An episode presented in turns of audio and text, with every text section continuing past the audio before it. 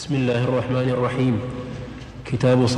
كتاب صلاة المسافرين كتاب صلاة المسافرين وقصرها. أنا ليس عندي بسملة ولا كتاب. عندنا بسملة وكتاب. إيه سبحان الله. كتاب ولا وليس عندنا بسملة. إيه شوف ثلاث نسخ الآن. باب بلا كتاب باب بلا تسمية وكتاب بلا تسمية وتسمية. ها؟ وباب. لا ما في شو؟ باب. كتاب بلا باب. كتاب بلا باب. عجيب. فيها أربعة ولا اثنين على كلها طيب. تفضل. باب صلاة المسافرين وقصرها. حدثنا يحيى بن يحيى قال قرأت على مالك عن صالح بن كيسان عن عروة بن الزبير عن عائشة زوج النبي صلى الله عليه وسلم أنها قالت فرضت الصلاة ركعتين ركعتين في الحضر والسفر فأقرت صلاة السفر وزيد في صلاة الحضر. وحدثني أبو الطاهر وحرملة بن يحيى قال حدثنا ابن وهب عن يو- عن يونس عن ابن شهاب قال حدثني عروة بن الزبير أن عائشة زوج النبي صلى الله عليه وسلم قالت فرض الله الصلاة حين فرضها ركعتين. ثم أتمها في الحضر فأقرت صلاة السفر على الفريضة الأولى. وحدثني علي بن وحدثني علي بن خشرم قال أخبرنا ابن عيينة عن الزهري عن عروة عن عائشة أن الصلاة أول ما فرضت ركعتين فأقرت صلاة السفر وأتمت صلاة الحضر. قال الزهري فقلت لعروة ما بال عائشة تتم في السفر؟ قال إنها تأولت كما تأول عثمان. هذا فيه دليل على أن صلاة المسافر ركعتان فقط لأن الصلاة فرضت أول ما فرضت ركعتين الظهر والعصر والعشاء. أما الفجر فقد فرضت ركعتين وأقرت وأما المغرب فهي ثلاث ولم تقصر لت- لتعذر قصرها ولأنها وتر النهار. فلو قصرت لكانت ركعة ونصفا وهذا متعذر ولو جعلت ركعتين فاتت الوترية فلم يبق إلا أن تكون ثلاثا. طيب لماذا لم تقصر إلى واحدة؟ يكون في هذا إجحاف إجحاف بالصلاة حيث حذف ثلثاها فصار المتعين أن تكون ثلاثا وهو كذلك. ومتى فرضت ومتى زيد قد جاء في- صحيح البخاري بيان أنها زيدت صلاة الحضر بعد أن هاجر النبي صلى الله عليه وعلى آله وسلم. صارت الحضر صلاه الحضر أربعة. وقد أخذ بعض أهل العلم من هذا الحديث وجوب قصر الصلاة في السفر. من قولها رضي الله عنها أقرت على الفريضة الأولى. قالوا وهذا صحيح. بأن بأن التثنية في صلاة السفر فريضة ولكن في هذا الاستدلال عند التأمل نظر لأن معنى أقرت على الفريضة الأولى أي أنها لم تزد وهذا لا ينافي أن أن أن يكون أن أن يكون القصر سنة وليس بواجب.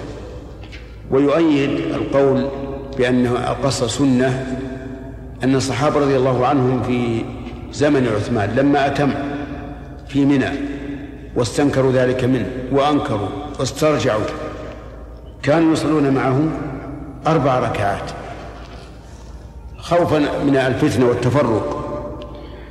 ولو كانوا يعتقدون أن أن القص واجب ما صلوا معه أربع ركعات. لأن من اعتقد أن القص واجب لزمه إذا أتم أن تبطل صلاته كما لو صلى الظهر ثمانيا. فدل هذا على أن كونها مقصورة من السنن. وكنت كنت أرى قبل قبل أن أنها فريضة لكن بعد التأمل تبين لي أنها سنة عن القصر. لكنه لا شك أنه يكره لما في قوة الخلاف لما في الخلاف من قوة. وفي الحديث آه، استنكار الصحابة أن يروي الراوي حديثا ثم يخالفه في ثقته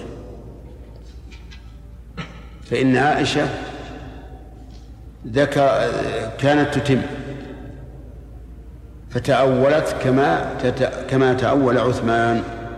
نقرأ الشرح هنا.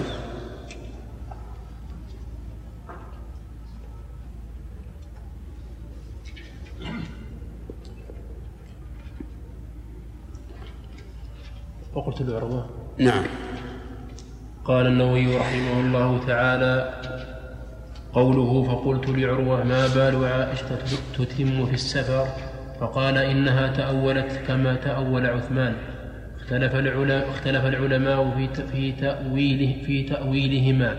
فالصحيح الذي عليه المحققون أنهما رأيا القصر جائزا والإتمام جائزا فأخذا بأحد الجائزين. وهو الإتمام وقيل لأن عثمان إمام المؤمنين وعائشة أمهم فكأنهما في منازل فكأنهما في منازلهما وأبطله المحققون بأن النبي صلى الله عليه وسلم كان أولى بذلك منهما وكذلك أبو بكر وعمر رضي الله عنهما وقيل لأن عثمان تأهل بمكة وأبطلوه بأن النبي صلى الله عليه وسلم سافر بأزواجه وقصر. وقيل فعل ذلك من أجل الأعراب الذين حضروا معه لئلا يظنوا أن فرض الصلاة ركعتان أبدا حضرا وسفرا وأبطلوه بأن هذا المعنى كان موجودا في زمن النبي صلى الله عليه وسلم. الله أكبر. بل اشتهر أمر الصلاة في زمن عثمان أكثر مما كان وقيل لأن عثمان نوى الإقامة بمكة بعد الحج. وأبطلوه بأن الإقامة بمكة حرام على المهاجر فوق ثلاث. وقيل كان لعثمان أرض بمنى وأبطلوه بأن ذلك لا يقتضي الإتمام بأن ذلك لا لا يقتضي الإتمام والإقامة. والصواب الأول ثم مذهب ثم مذهب الشافعي ومالك وأبي حنيفة وأحمد والجمهور. ما هو الأول؟ أنهما رأيا أن القصر جائز. والإتمام جائز لكن يبقى الحقيقة زيادة على هذا التعليل وأن القصد إنما هو كان إنما هو للتسهيل والتيسير فأخذ بالأشق. أخذ بالأشق كما فعل عبد الله بن الزبير في الوصال. فإن النبي صلى الله عليه وسلم نهى عن الوصال إلى حد أن يكون النهي على التحريم ولكنه كان يواصل حتى كان يواصل إلى خمسة عشر يوما. لا يأكل ولا يشرب. تطوعا إلى الله. تأولا منه أن أن ذلك من أجل أن النهي من أجل التيسير وأن الإنسان إذا كان لا يشق عليه فلا حرج عليه أن يخالف. لكن هذا تأويل غير صحيح. كذلك تأويل عثمان رضي الله عنه وعائشة على أن هذا من باب الرخصة وأنه إنما يسر خوفا من المشقة ولا مشقة عليهما. يقال هذا تعليل عليه في الواقع. فالصواب أن أن أن يقال إنهما اجتهدا فأخطأ. والمجتهد إذا أخطأ فله أجر. ولا يجوز أبدا أن أن يلام أو يوجه إليه القدح. ولهذا الصحابة رضي الله عنهم أنكروا على عثمان واستنكروا هذا منه لكن لم يجعلوا ذلك سببا للقدح به. إلا ما كان من من, من أمر الخوارج الذين خرجوا عليه خروجا قوليا بإنكارهم إياه بإنكارهم ذلك. في بقية شيء. نعم. ثم مذهب الشافعي ومالك وأبي حنيفة وأحمد والجمهور أنه يجوز القصر في كل سفر مباح وشرط بعض السلف كونه سفر خوف وبعضهم كونه سفر حج أو عمرة أو غزو وبعضهم كونه سفر طاعة. قال الشافعي ومالك وأحمد والأكثرون. ولا يجوز في سفر المعصية.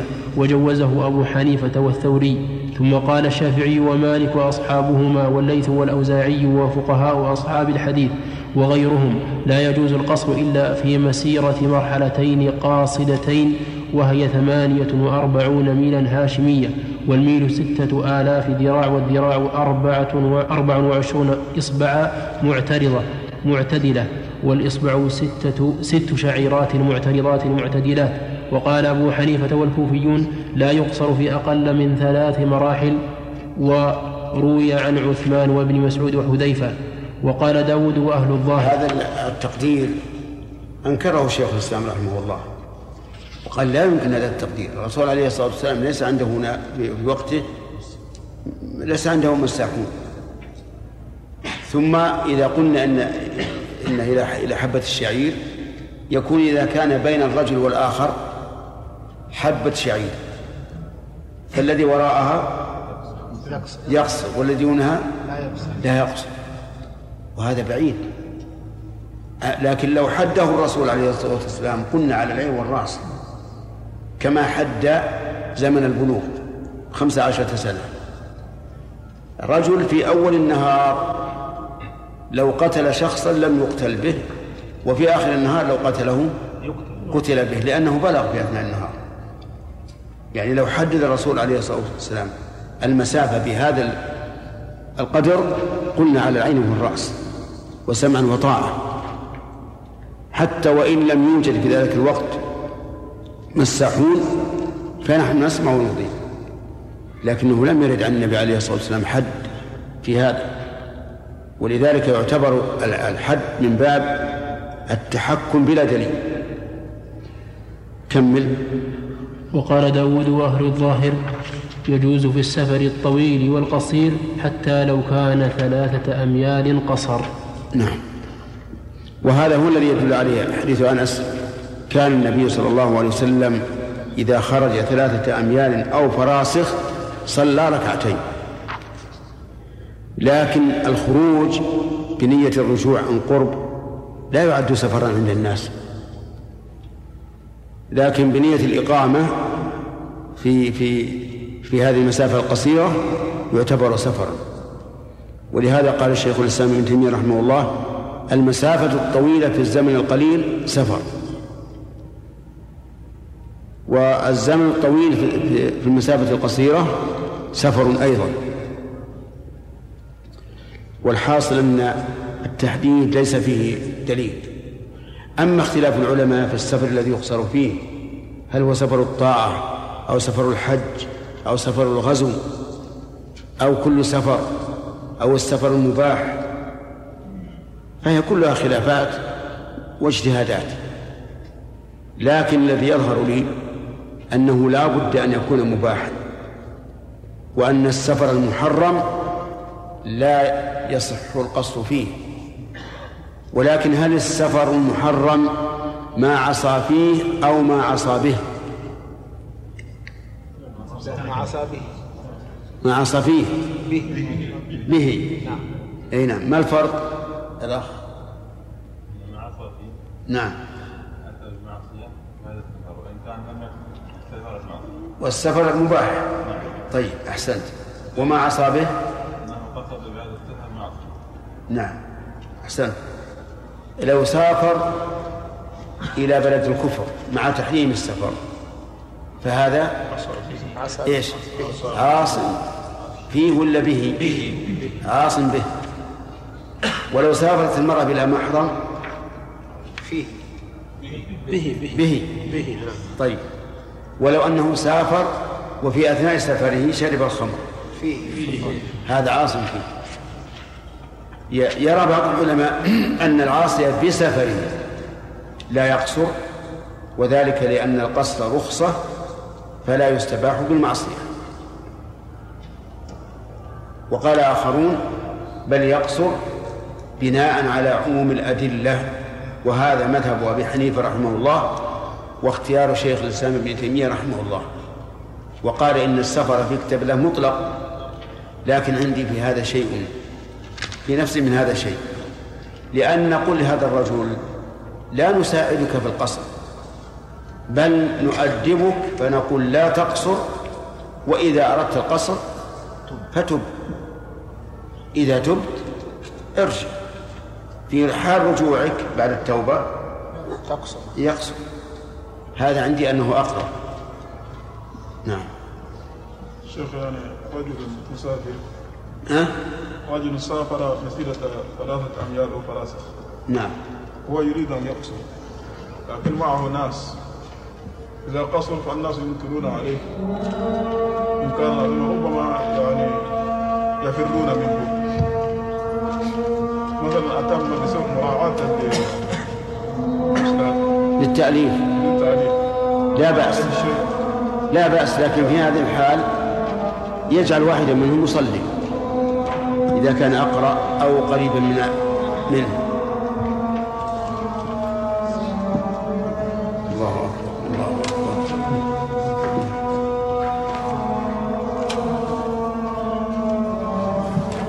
يقول بسم الله الرحمن الرحيم. ذهب بعض العلماء إلى جواز مس المصحف بالنسبة للمرأة الحائض وقال وقال مس المصحف وذكر الله سده وقال مس المصحف وذكر الله أفعال أفعال أفعال خير مندوب إليها مأجور مأجور فاعلها ف فمن ادعى إيش؟ فمن ادعى المنع فيها في بعض الأحوال وال في بعض الأحوال كالحيض كلف أن يأتي بالبرهان واستدل بحديث عائشة النبي صلى الله عليه وسلم أمرها أن تفعل كما يفعل الحاج غير أن لا تطوف بالبيت قال والحاج يذكر الله تعالى ويقرأ القرآن فكذلك الحائض لها ذلك. عندنا الآن مسألتان المسألة الأولى هل يحرم على الحائض قراءة القرآن؟ والجواب أنه ليس فيها حديث صحيح صريح. يدل على المنع. ولهذا كان الصحيح أنها يجوز أن تقرأ القرآن. لكن بناء على أن رأي جمهور العلماء أنه لا أنها لا تقرأ أرى أن من الاحتياط ألا تقرأ القرآن إلا عند الحاجة مثل أن تتعلم أو تعلم أو القرآن الذي يكون أذكارا في المساء وفي الصباح.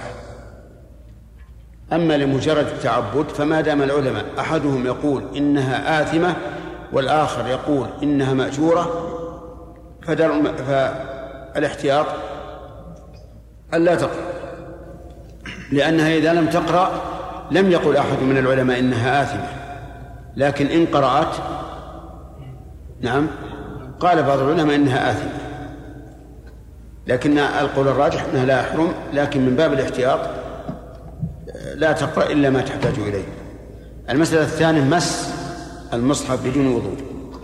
مس المصحف بدون وضوء ليس فيه أصرح من حديث عمرو بن حزم المرسل المشهور المتلقى بالقبول أن النبي صلى الله عليه وسلم كتب أن لا يمس القرآن إلا طاهر. أن لا يمس القرآن إلا طاهر. والطاهر هو, الذي تطهر من الحدث والنجس وليس هو المؤمن. لأنه لم يعهد لا في القرآن ولا في السنة أن يعبر عن المؤمن بالطاهر بل يعبر عنه بوصف المؤمن التقي وما أشبه ذلك. والدليل على أن الطاهر هو الذي تطهر من الحدث والنجاسة قول الله تبارك وتعالى ما يريد الله ليجعل عليكم من حرج ولكن يريد ليطهركم. وعلى هذا فنقول الراجح قول جمهور العلماء أن القرآن لا يمسه إلا طاهر. من الحدث الأصغر والأكبر ومن نجاسة فلا يباشر القرآن بشيء نجس. هذا هو القول الراجح. لكن من الممكن إذا جاز للمرأة أن تقرأ القرآن للمرأة الحائض أن تقرأ القرآن لحاجتها لذلك فإنها تضع على يدها حائلا. يمنع مس المصحف وتقرأ. وأما ما استدل به من قول الرسول عليه الصلاة والسلام إن عائشة افعلي ما يفعل الحاج غير أن لا تطوفي بالبيت. فهنا يقول افعلي والفعل غير القول.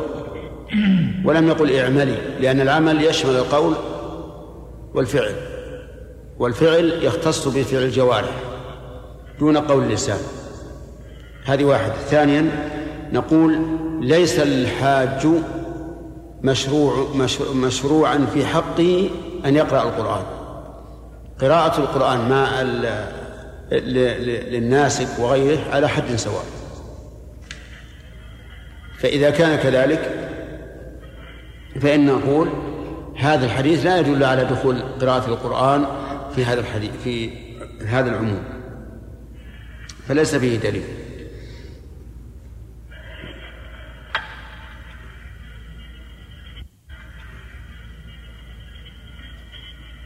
إي نعم. وأما قول ان إن قراءة القرآن خير مندوب إليه في جميع الأحوال فنقول صحيح. لكن أليس الصلاة خيرا مندوبا إليه في جميع الأحوال؟ ولذلك إذا أراد الإنسان أن يصلي نافلة بعد العصر أو بعد الفجر قلنا لا تصلي. هكذا القرآن. نقول إذا كانت الحائض ممنوعة منه فهذا كوقت النهي في حق من أراد أن يصلي. وكذلك لو قال قائل الصوم مندوب إليه في كل وقت. إذا فليصوم الإنسان أيام التشريق وأيام العيد.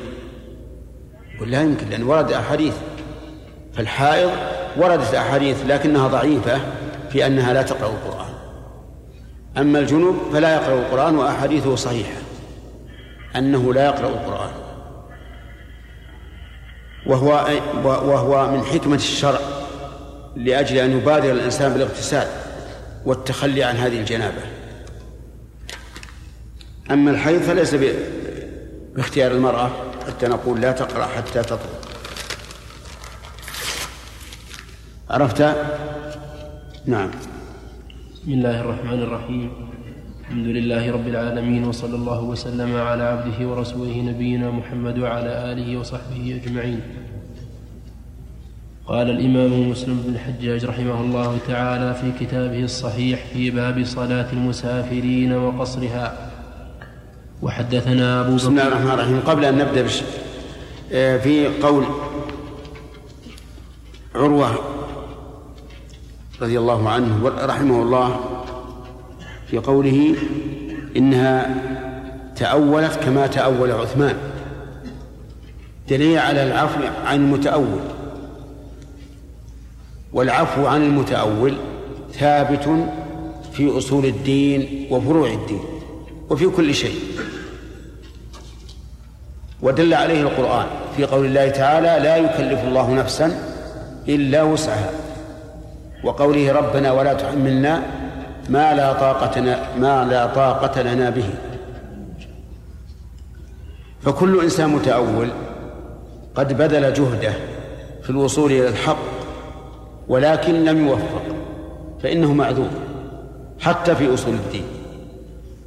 ويدل لهذا قصة الرجل الذي كان مسرفا على نفسه فقال لأهله إذا مت فأحرقوني واذروني في اليم يعني يخشى أن الله تعالى يعذبه.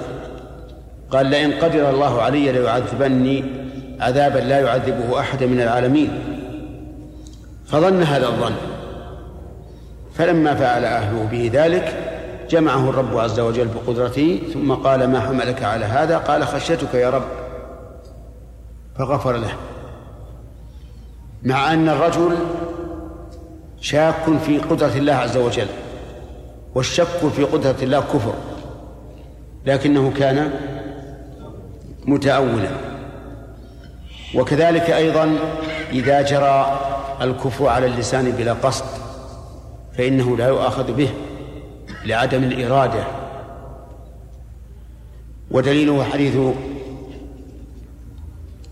التوبة أن الله أشد فرحا بتوبة عبده من رجل كان في فلاة من الأرض ومعه راحلته عليها طعامه وشرابه ففقدها فطلبها فلم يجدها فاضطجع تحت شجرة ينتظر الموت فإذا بناقته قد حضرت فأخذ بخطامها وقال اللهم أنت عبدي وأنا ربك وهذه الكلمة كلمة إيش؟ كفر لا شك ادعى أنه الرب وادعى أن الرب عز وجل هو العبد. وهذا وصف لله بالنقص ووصف لنفسه بما لا يستحق من الربوبية ومع ذلك لم يؤاخذ. لماذا؟ لعدم لعدم القصد. ولهذا قال النبي صلى الله عليه وعلى آله وسلم أخطأ من شدة الفرح. كذلك المكره إذا أكره على الكفر قولا كان الكفر أم فعلا فإنه إذا فعل ذلك لدفع الإكراه لا مطمئنا بما أكره عليه فإنه لا لا لا يلحقه حكم ذلك الفعل. لقول الله تعالى من كفر بالله من بعد إيمانه إلا من أكره وقلبه مطمئن بالإيمان ولكن من شرح بالكفر صدرا فعليهم غضب من الله ولهم عذاب عظيم. والآية عامة. عامة لجميع أنواع الكفر. القولية والفعلية.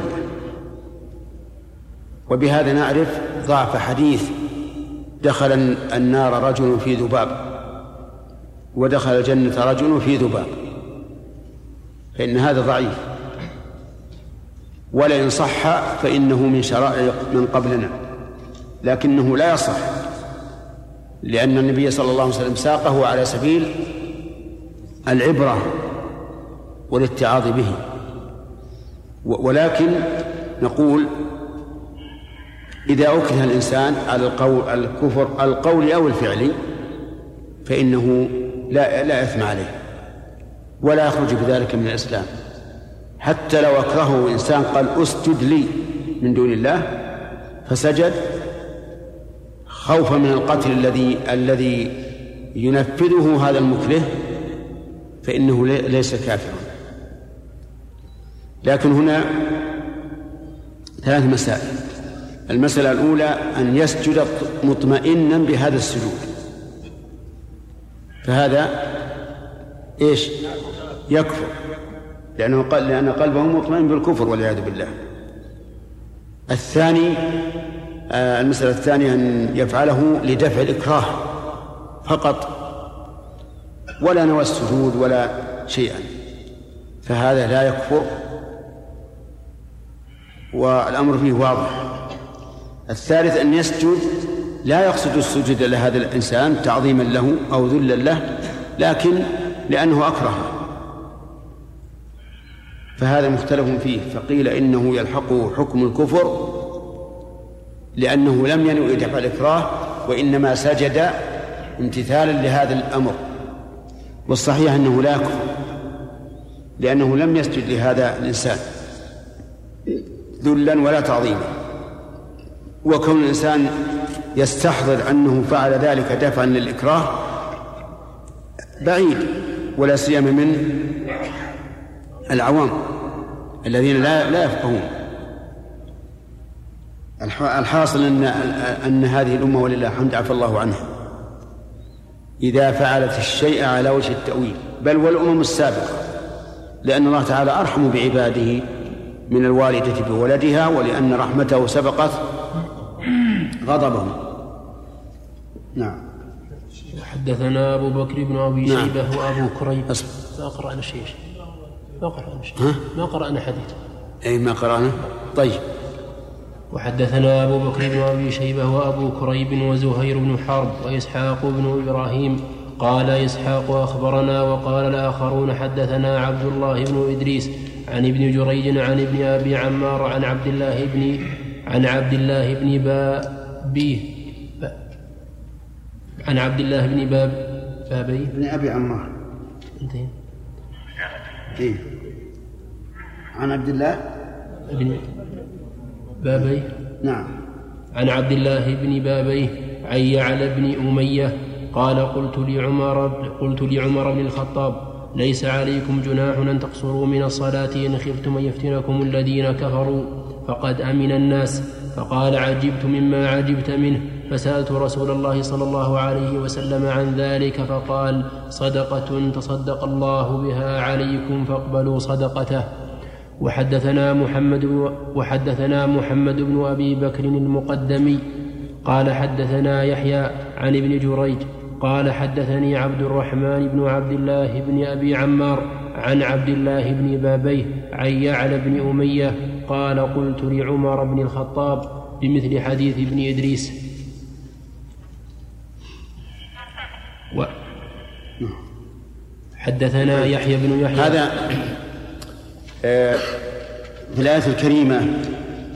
وإذا ضربتم في الأرض فليس عليكم جناح أن تقصروا من الصلاة إن خفتم أن يفتنكم الذين كفروا.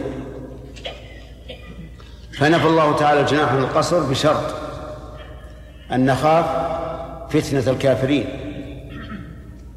وهنا يقول يا ابن أمية لعمر الخطاب إن قد أمنا والآية فيها شرط. الخوف فقال إنه عجب مما عجب منه يعلم فسأل النبي صلى الله عليه وعلى آله وسلم عن ذلك يعني كيف نقصر ونحن في آمن ما يكون؟ قال صدقة يعني هذه صدقة تصدق الله بها عليكم فاقبلوا صدقته. أين يوجد في القرآن أننا نقصر بدون هذا الشرط؟ حتى يقول إنها صدقة تصدق الله بها عليكم نعم.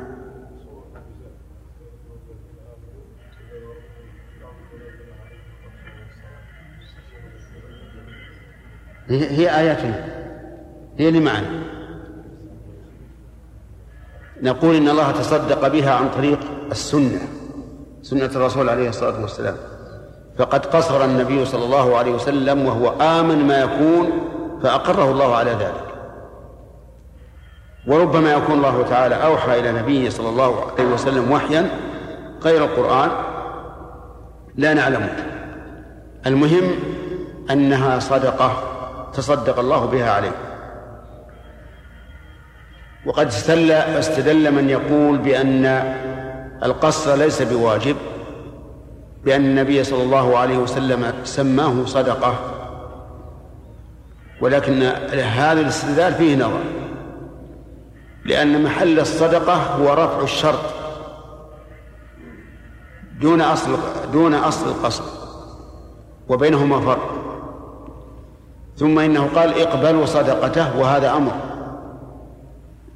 وإن كان قد يعارض في كون هذا الأمر للوجوب لأنه في مقابل المنع لأن الأصل أن لا نقصر في حال الأمن. فيكون الأمر هنا ليس للوجوب بل هو لرفع المنع. ثم يبقى النظر هل القصر أفضل أو لا.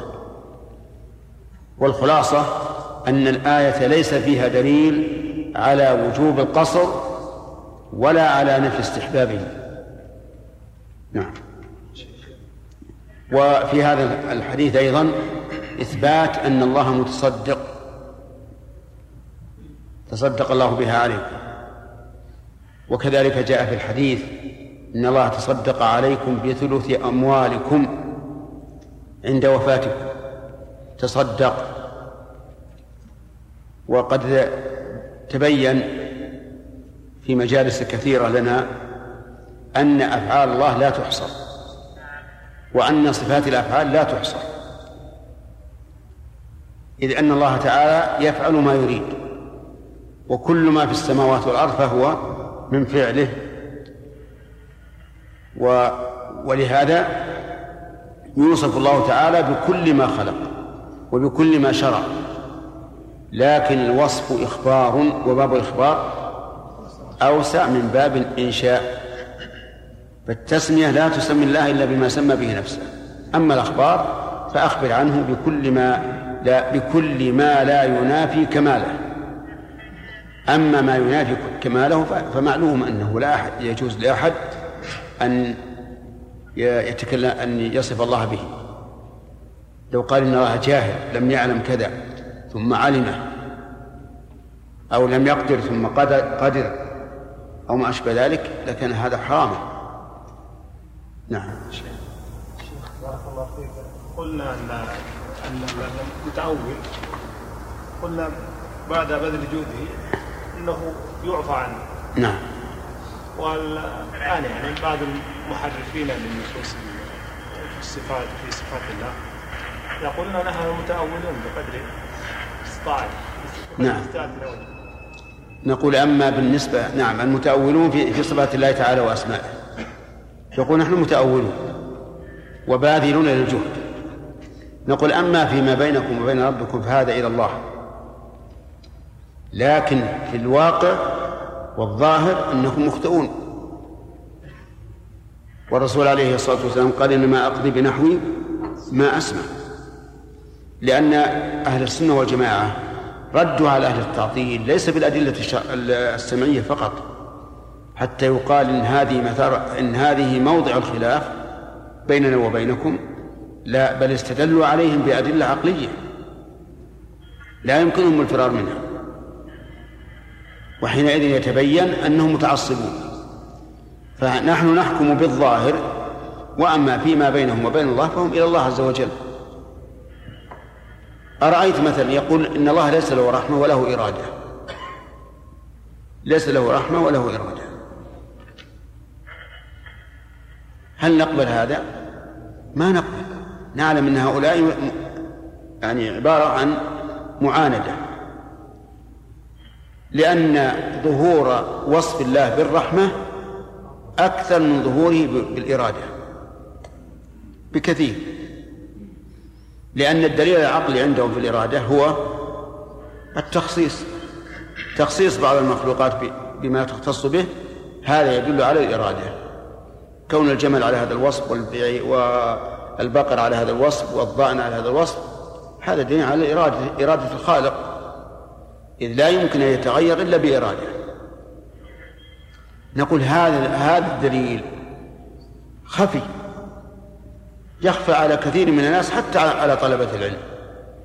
لكن كون نزول المطر ونبات الأرض يدل على الرحمة أمر ظاهر للعام والخاص ومع ذلك ينكرون الرحمة ولا ينكرون الإرادة. أفهمت؟ هم يقولون الرحمة تدل على يعني ضعف وعطف الراحم وما أشبه ذلك. والله منزه عن هذا نقول هذه دعوة بلا دليل. أرأيتم الملك؟ إذا رحم إنسانا في عقوبة فرضها عليه ورفع العقوبة هل يدل ذلك على ضعف الملك؟ أبدا بل يدل على كماله. فكيف تقولون إنها إن الرحمة إذا اتصف بها الموصوف كان كان ذلك دليلا على ضعفه؟ واضح؟ وإلا كان نقبل تأول فرعون وغيره من المتأولين. ونقبل تأول الذين قالوا إن إنما البيع مثل الربا. نعم. أليس بانتفاء الشرط يأتي بانتفاء المشروع؟ نعم. بلى. نعم. بلى. كيف نوجه؟ بقول محمد بن عبد الله. صدقة تصدق الله بها عليكم فاقبلوا صدقة. قاعدة صحيحة نعم. كل ما رتب على شرط فلا فإنه ينتفي بانتفاء الشرط. هنا ينتفي لولا أن الرسول قالها قال هذا. ولهذا تعجب منها من هو أفصح مني ومنك عمر بن الخطاب. حتى سأل الرسول قال صدقة. كنت تقول والله يا رسول الله والله الله شرط لنا شرط هذا الشرط. ما نقدر نتخلص. نعم. هذا يدل على أنه إذا انتفى الشرط انتفى المشروط. ولهذا أشكل على الصحابة. حتى بين الرسول عليه الصلاة والسلام أن الله تعالى برحمته رفع هذا الشرط. وصار القصر مشروعا وإن لم يكن هناك خوف. نعم. خالد. في بعض الأوصاف المحدثة المهندس. نعم. هل إذا أطلقت على الله عز وجل هل نستفسر كالجهة والحيز؟ المهندس تدل على أنه جاهل فتعلم. وهذا لا يجوز. أما لو قال هندسة الخلق أو الكون وما أشبه ذلك فهذه قد يعفى عنها لأنه أضاف إلى إلى إلى إلى المفعول لا إلى الفاعل. نعم. لا الصانع فاعل. وقد قال الله تعالى صنع الله. والمهندس فاعل نعم. إيه. إيه لكنها وش تدل عليه؟ على تعلم لأن المهندس ما يمكن يصل إلى هذا اللقب إلا بعد أن يقرأ مراحل. مهندس في جانب البناء بمنزلة دكتور في جانب العلوم الأخرى. والصانع كذلك لا يكون صانع لكن هذا الله أثبته لنفسه. صنع الله الذي أتقن كل شيء. نعم. حدثنا يحيى بن يحيى وسعيد بن منصور وأبو الربيع وقتيبة بن سعيد. قال يحيى أخبرنا وقال الآخرون حدثنا أبو عوانة عن بكير بن الأخنس عن مجاهد عن ابن عباس قال فرض الله الصلاة على لسان نبيكم صلى الله عليه وسلم في الحضر أربعة وفي السفر ركعتين وفي الخوف ركعة. نعم. وحدثنا أبو بكر وحدثنا أبو بكر بن أبي شيبة وعمر الناقد جميعا عن القاسم بن مالك قال عمرو حد قال عمرو حدثنا قاسم بن مالك المزني حدثنا أيوب بن عائد الطائي عن بكير بن الأخنس عن مجاهد عن ابن عباس قال إن الله فرض الصلاة على لسان نبيكم صلى الله عليه وسلم على المسافر ركعتين وعلى المقيم أربعة وفي الخوف ركعة. هذا الحديث ال- ال- ال- الأثر الذي ذكره ابن عباس رضي الله عنهما فيه إشكال من وجهين. الوجه الأول أنه يدل على أن القصر فرض كما أن الإتمام في الحضر فرض. والوجه الثاني يدل على أن الصلاة في الخوف تكون ركعة واحدة. فما هو الجواب؟ نقول أما الجواب عن الأول فإنه كالجواب عن حديث عائشة فيما سبق. يعني أن الله أبقى صلاة السفر على الفريضة الأولى لم يزد فيها. وأما آه، الإشكال الثاني وهو أن صلاة الخوف ركعة فهذه نعم في بعض الوجوه في بعض وجوه الصلاة صلاة الخوف أن تكون ركعة للمأمومين وركعتا وركعتين للإمام. فيكون هذا من الوجوه التي جاءت بها آه، صلاة الخوف. لأن صلاة الخوف وردت على عدة وجوه ستة أوجه أو سبعة. قال الإمام أحمد كلها جائزة. لكن قاعدة المذهب عندنا أنه لا أثر للخوف في نقص الركعات وإنما يؤثر في الهيئات فقط. والصحيح أنه له أثر في نقص الركعات لأن السنة جاءت بذلك. نعم. سليم. إيش؟ المكره على السجود. شخص ولا شيء. ونوع السجود لله. نعم. ودفع ودفع المضرة يعني تدخل به يمكن. لا السجود لله ودفع كراهه كراهه عن يكون هذا إن شاء الله مؤجر مأجور. مأجور احد نواه لله. أما لو نوى لو نوى لو نوى دفع الإكراه فإنه ليس بمأجور ولا ماجور متعب؟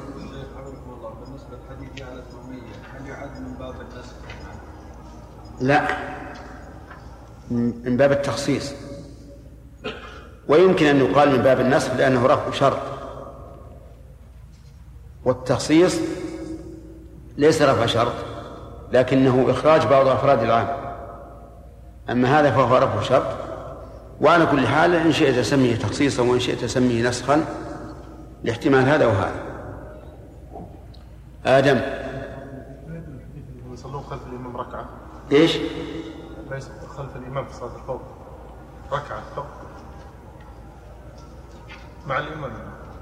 والإمام ركعتها يصلي بكل طائفة ركعة ثم ينصرفون إلى المعركة.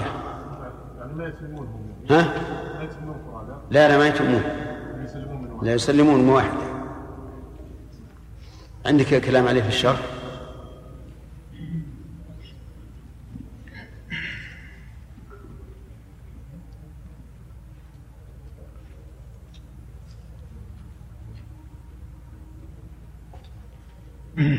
قال النووي رحمه الله تعالى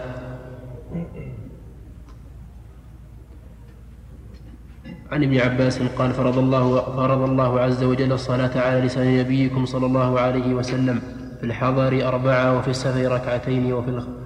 وفي السفر ركعتين وفي الخوف ركعة هذا الحديث قد عمل بظاهره طائفة من السلف منهم الحسن والضحاك وإسحاق بن راهوية وقال الشافعي ومالك والجمهور إن صلاة الخوف كصلاة الأمن في عدد الركعات فإن كانت في الحضر وجب أربع ركعات وإن كانت في السفر وجب ركعتان ولا يجوز الاقتصار على ركعة واحدة في حال من الأحوال.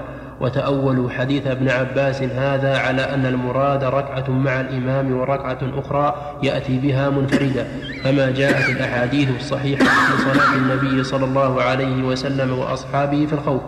وهذا التأويل لا بد منه للجمع بين الأدلة. والله أعلم. لكن الصحيح أنه ليس أنه أن منه بدا وأن يقال هذه في بعض الأحوال. لنفرض مثلا أن العدو قد اشتدت وطأته على المسلمين وأنه لو بقي هؤلاء يقضون الركعة ربما يكون في ذلك إرهاق للآخرين. الذين ينتظرون مجيئهم. فيقال لهؤلاء سلموا من ركعة وانصرفوا والإمام يبقى في مكانه ويأتي الآخرون فيصلون ركعة وينصرف الجميع إلى إلى محل المعركة. فالصواب أنها صفة وأن صلاة الخوف لها وأن الخوف له تأثير في العدد وفي الكيفية. نعم. حدثنا محمد. نعم. نعم. المغرب في الحرب يصلون ركعتين ويسلمون ويقومون ينفردون بالثالثة وهو ينتظر الآخرين. حدثنا محمد بن المثنى وابن بشار. قال حدثنا محمد بن جعفر. قال حدثنا شعبة. قال سمعت قتادة يحدث عن موسى بن سلمة الهذلي قال سألت ابن عباس كيف أصلي إذا كنت بمكة إذا لم أصلي مع الإمام؟ فقال ركعتين سنة أبي القاسم صلى الله عليه وسلم. وحدثناه محمد بن منهال الضرير. قال حدثنا يزيد بن زريع. قال حدثنا سعيد بن أبي عروبة. حاء وحدثنا محمد بن المثنى قال حدثنا معاذ بن هشام. قال حدثنا أبي جميعا جميعا عن قتادة بهذا الإسناد نحوه. وفي رواية لها بقية وإذا صلى مع الإمام صلى أربعا. ويدل عليه هذا سياق الحديث. فقال رضي الله عنه إن هذه سنة سنة أبي القاسم. يعني بذلك رسول الله صلى الله عليه وعلى آله وسلم. وعلى هذا فإذا صلى المسافر خلف إمام يتم وجب عليه الإتمام. وإن صلى وحده وجب عليه إيه نعم هو وجب جاز له القصر. وهذه هي السنة. فإن قال قائل أيما أفضل أن أذهب وأصلي مع الإمام أربعا أو أصلي وحدي ركعتين؟ قلنا الأول الأول أفضل. لأنك مأمور مدعو إلى الصلاة مع الجماعة. لكن إن فاتتك فصل ركعتين. فإن قال قائل إذا أدرك من الرباعية ركعتين. فهل يسلم مع الإمام؟ قلنا لا. بل يتم أربعا. لقول النبي صلى الله عليه وعلى آله وسلم ما أدركتم فصلوا وما فاتكم. فأتموا وهذا العموم تدخل في هذه الصورة. فإن قال لو أدرك مع الإمام التشهد الأخير فهل يتم أربعا؟ أو يصلي ركعتين؟ الأول أيضا لعموم ما أدركتم فصلوا وما فاتكم فأتموا. وأما قول من قال إنه إن أدرك ركعة فأكثر أتم وإن أدرك دون ذلك لم يتم فهذا ضعيف. ولا يمكن أن يقال ولا يمكن أن يقال إن هذا يدخل في قوله صلى الله عليه وسلم من أدرك ركعة من الصلاة فقد أدرك الصلاة. لأن يعني هذا العموم فيه عموم أخص منه وهو ما أدركتم فصلوا وما فاتكم فأتموا. فإن الأول عام وهذا خاص في من صلى مع الإمام فيكون أولى بالتقديم يحيى شيخ رجل أحسن الله إليك رجل جرى على لسانه يعني كلمة كفر من شدة الغضب هل يقاس على يعني شدة الفرح؟ هل يقاس على إيش؟ يعني ال- الذي جرى على لسانه كلمة كفر من شدة الفرح نعم. نعم أنت أنت وأنا غضب هل قصد الكلام هذا الغضبان الذي الذي غضب غضبا شديدا وسب الدين والعياذ بالله؟ هل هل فعل ذلك عن إرادة؟ لسانه نعم. ما لم يكن عن إرادة فإن الله لا يؤاخذ به. لا يؤاخذكم الله باللغو في أيمانكم ولكن يؤاخذكم بما كسبت قلوبكم. فهذا الذي غضب لا عبرة بكلامه لا فيما يتعلق بحق الله ولا فيما يتعلق بحقوق ال- ال- الآدميين ولهذا لو اشتد غضبه وطلق زوجته. مثلا إنسان غضبه أبوه بالنسبة لزوجته. قال طلق زوجتك. فغضب. قال أنت ضايقتني عند زوجتي. زوجتي طالق. وجميع مالي وقف. نعم. وكل عبد لي فهو حر. وثيابي التي علي وقف على المساكين. من شدة الغضب. ماذا ينفذ منها؟ لا شيء لا شيء لا تطلق الزوجة ولا يعت- يعتق الإماء العبيد ولا توقف الأملاك ولا توقف الثياب اللي عليه. لأنه ما قصد طيب فإن قال إنسان فإن نطق إنسان بكلمة الكفر وقال إنه مازح. فهذا نعم هذا لا شك أنه يؤاخذ. كما قال تعالى ولئن سألتهم ليقولن إنما كنا نخوض ونلعب قل أب الله وآياته ورسوله كنتم تستهزئون لا تعتذروا قد كفرتم بعد إيمانكم. ولأن هذا قصد الكفر المازح. لكن على وجه الاستهزاء. ولهذا نقول إن كفر المازح آه، أشد من كفر الجاد لأنه كافر وزيادة والعياذ بالله. نعم شرف. بارك الله فيكم هل يدخل فيما قلنا من أدرك ركعة من صلاة المغرب وهو يصلي رباعيه مع الإمام. كيف؟ كمن نسي صلاة صلاة العصر نعم. وهو مسافر. نعم. لم يذكرها إلا خلف إمام خلف الامام المغرب. نعم. وأدرك معه ركعة. نعم. هل يصليها إيه. الظاهر الظاهر في هذه الحال يصليها رباعية لأنه خلف إمام يصلي صلاة إتمام نعم ما ضابط الإكراه؟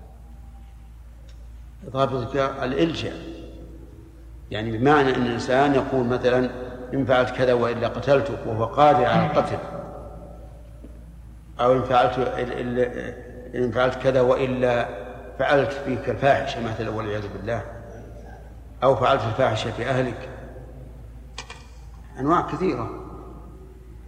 لكن من الأشياء ال- من الإكراه ما يكون خفيفا. كأن يقول مثلا إن فعلت هذا وإلا أخذت منك القلم الذي في جيبك. والقلم يساوي نصف ريال هذا إكراه؟ هل هذا لا يبيح كلمة الكفر. لأنه ليس بشيء. نعم. وحدثنا عبد الله بن مسلمة بن قعنب بن قعنب قال حدثنا عيسى بن حفص بن عاصم بن عمر بن الخطاب عن أبيه قال صحبت بن قال صحبت ابن عمر في طريق مكة قال فصلى لنا الظهر ركعتين ثم أقبل وأقبلنا معه حتى جاء رحلة. وجلس وجلسنا معه فحانت منه التفاتة نحو نحو حيث صلى فرأى ناسا قياما. فرأى ناسا قياما. ما يصنع؟ فقال ما يصنع؟ فقال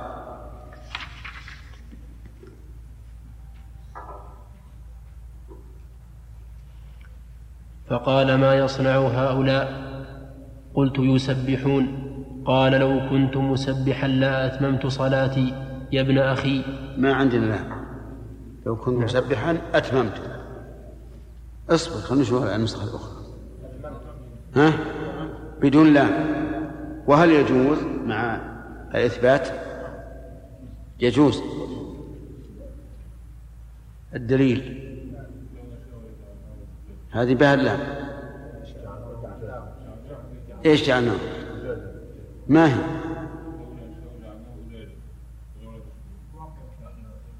نعم. لو نشاء جعلناه أجاجا فلولا تشكرون. أما حطاما فقال لو نشاء لجعلناه.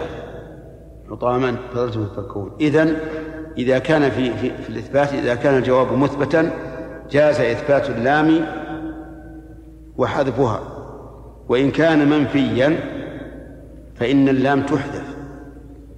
ووجه ذلك أن اللام للإثبات والنفي ينافي الإثبات.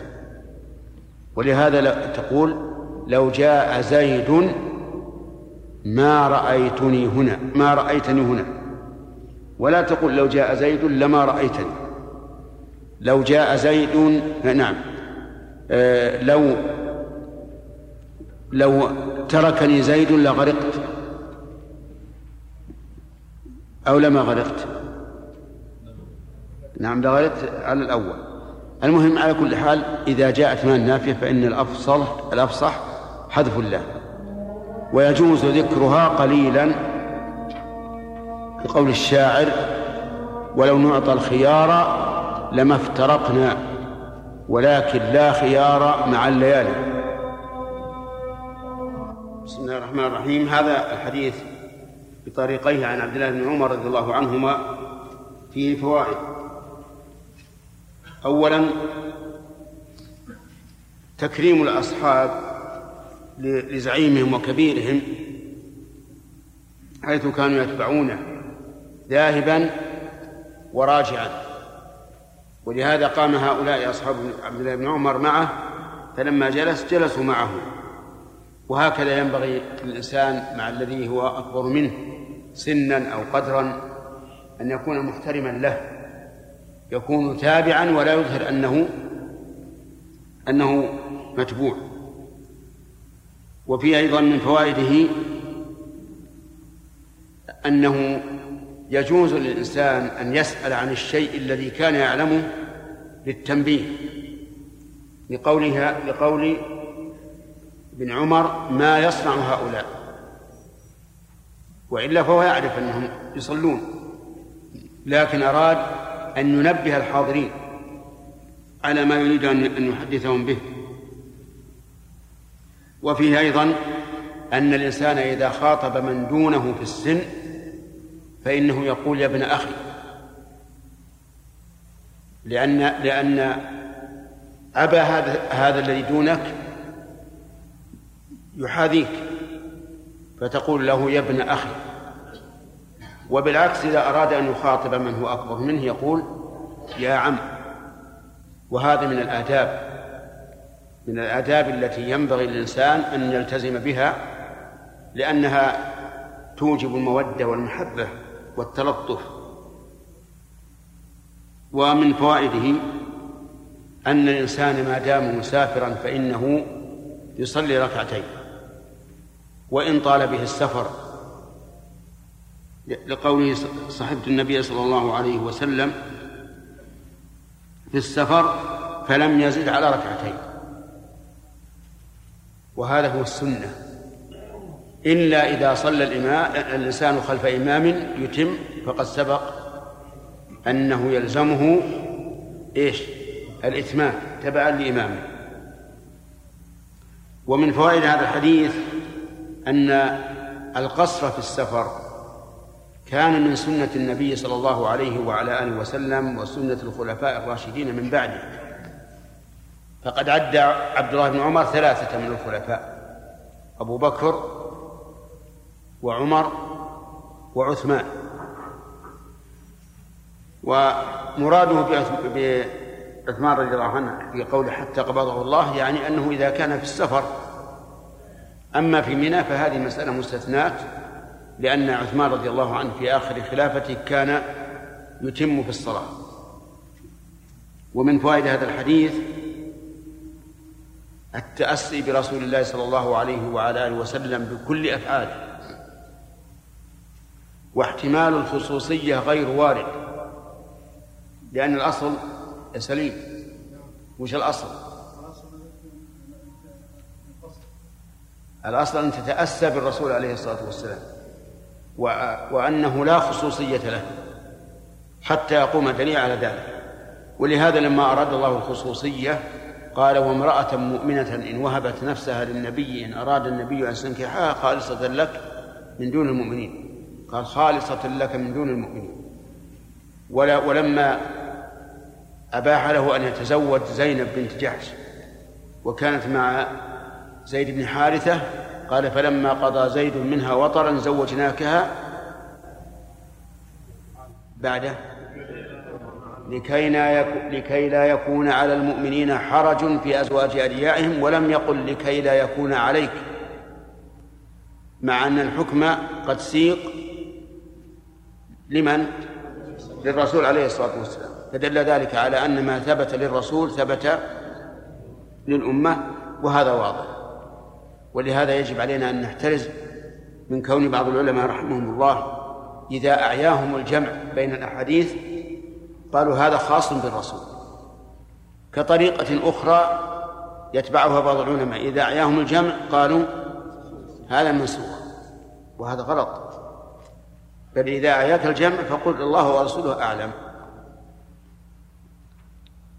فإن قال قائل لقد كان لكم في رسول الله أسوة حسنة أعرب حسنة عقيل